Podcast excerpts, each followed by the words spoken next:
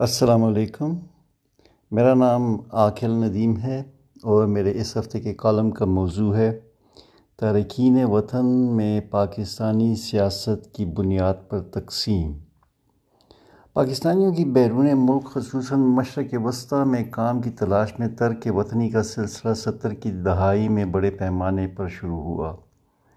اس سے قبل بھی پاکستانی دیگر ممالک خصوصاً برطانیہ اور امریکہ میں تعلیم یا معاش کی تلاش میں نکلتے تھے، لیکن اس وقت یہ تعداد بہت کم تھی۔ مشرق وسطی کے ستر کی دہائی کے معاشی انقلاب میں وہاں پر ایک بہت بڑے تعمیری پروگرام کے آغاز اور ہنر مندوں کی ضرورت اور اس وقت کی پاکستانی حکومت کی پہل سے لاکھوں پاکستانیوں کو روزگار ملا۔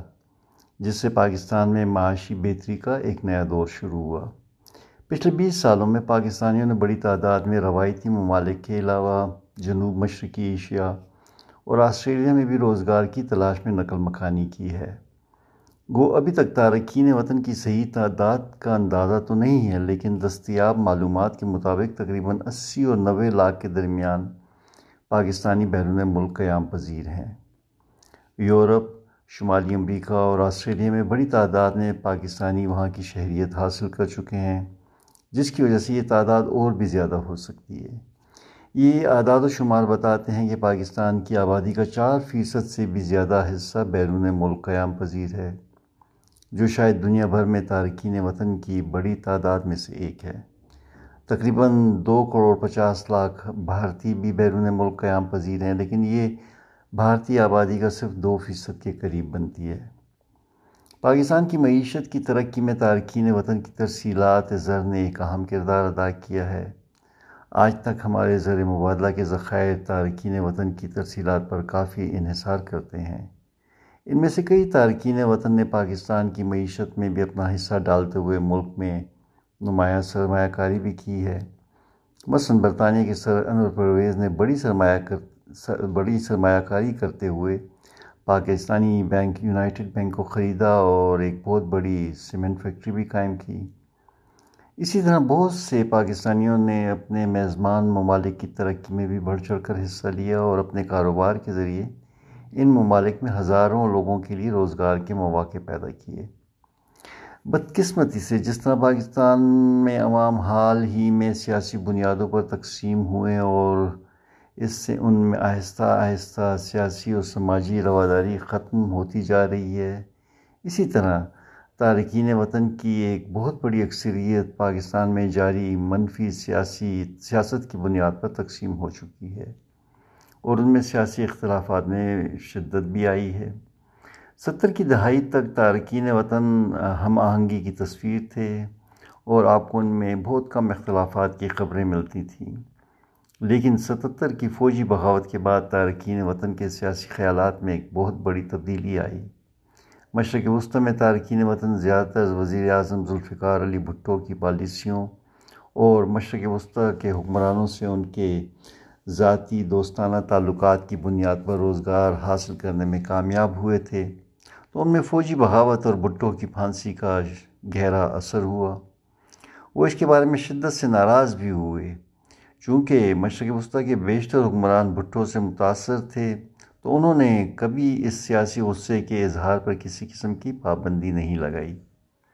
انیس سو ستتر کی فوجی بغاوت اور اس کے نتیجے میں سیاسی ظلم و ستم کی وجہ سے بہت سارے دانشور، بشمول، فیض احمد فیض، احمد فراز اور بے شمار سیاسی کارکن ملک چھوڑنے پر مجبور ہو گئے۔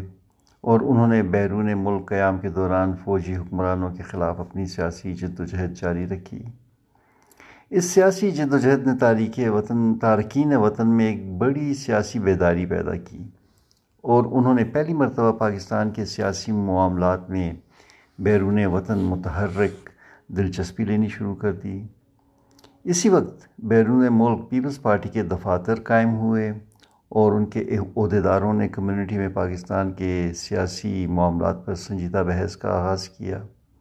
بہت سارے سیاسی رہنما جو اس وقت پاکستان میں سیاسی گھٹن اور پابندیوں کے باعث اپنا مدعا بیان نہ کر پاتے تھے، ان کے لیے یہ پلیٹ فارم بہت مفید ثابت ہوا۔ حکومت وقت نے اس بڑھتے ہوئے اختلاف رائے کو دبانے کے لیے انٹیلیجنس اداروں کی مدد سے پیپلز پارٹی مخالف قوتوں کو بیرون ملک متحد کرنا شروع کیا اور انہیں مالی و دیگر امداد کے ذریعے اپنی حمایت پر مائل کرنے کی کوششیں شروع کی۔ اس طرح کے اقدامات سے مشرق وسطی کے کئی ممالک اور برطانیہ میں تارکین وطن واضح سیاسی بنیادوں پر تقسیم ہوئے اور ان کے آپس میں اختلافات بھی گہرے ہوئے۔ یہ تقسیم نوے کی دہائی میں اور واضح ہوئی اور تارکین وطن پاکستانی بیرون ملک سیاسی بنیادوں پر مزید تقسیم ہوئے، جب کراچی میں ایم کیو ایم کے خلاف مختلف فوجی آپریشنز شروع کیے گئے۔ ان آپریشنز کے نتیجے میں لاتعداد سیاسی کارکن بیرون ملک منتقل ہونے پر مجبور ہو گئے۔ ایم کیو ایم کا سیاسی ہیڈ کوارٹر بھی لندن منتقل ہو گیا اور برطانیہ میں مقیم پاکستانیوں میں سیاسی تقسیم زیادہ نمایاں ہو گئی۔ فوجی کارروائیوں کے نتیجے میں کراچی سے بڑی نقل مکانی امریکہ کو بھی ہوئی اور امریکہ کے بڑے بڑے شہروں میں پاکستان سے متعلق سیاسی سرگرمیوں میں پہلی دفعہ اضافہ دیکھنے میں آیا۔ ان سرگرمیوں میں کچھ جگہوں پر شدت اور تشدد بھی دیکھنے میں آیا اور بہت سارے سیاسی حساب کتاب وہاں پر تشدد سے طے کیے گئے۔ پی ٹی آئی کے ظہور نے اس سیاسی ماحول میں مزید تلخی پیدا کی۔ میں نے اپنے برطانیہ اور امریکہ کے تجربے سے دیکھا کہ لوگ سیاسی بنیادوں پر اپنے سماجی تعلقات کا فیصلہ کرنے لگے اور محبتوں اور نفرتوں کے فیصلے بھی سیاسی بنیادوں پر ہونے لگے۔ امریکہ میں خاص طور پر کچھ اخباروں اور کمیونٹی ریڈیو اسٹیشنز نے اس سلسلے میں انتہائی منفی کردار ادا کیا۔ شاید اسی وجہ سے وزیر اعظم عمران خان کی بیرون ملک مقیم پاکستانیوں سے ستمبر دو ہزار اٹھارہ میں ڈیم فنڈ کے لیے ایک ہزار ڈالر ارساں کرنے کی اپیل سنی انسنی ثابت ہوئی۔ وزیر اعظم کے حالیہ دورہ دورہ امریکہ کے دوران کمیونٹی سے خطاب نے اس تقسیم اور نفرت کی حدت میں اضافہ کیا۔ وہ امریکہ میں مقیم پاکستانیوں میں اتحاد کے فروغ کی ترغیب دینے کی بجائے انہیں مزید منقسم کرنے میں معاون نظر آئے۔ اس تقسیم میں ہمارے بیرون ملک کمیونٹی رہنماؤں کے علاوہ سب سے بڑا قصور ہماری سیاسی قیادت کی نااہلی اور فوجی قیادت کی سیاست میں دلچسپی اور مسلسل مداخلت رہا ہے۔ اگر ہمارے ہاں ایک معمول کے معاشرے کی طرح جمہوریت کو پنپنے دیا جاتا اور جمہوری روایات قائم کی جاتی تو کوئی وجہ نہیں تھی کہ تارکین وطن بھی عام لوگوں کی طرح سیاسی بنیادوں پر رائے تو رکھتے مگر سیاسی بنیادوں پر سماجی تقسیم کا شکار نہ ہوتے۔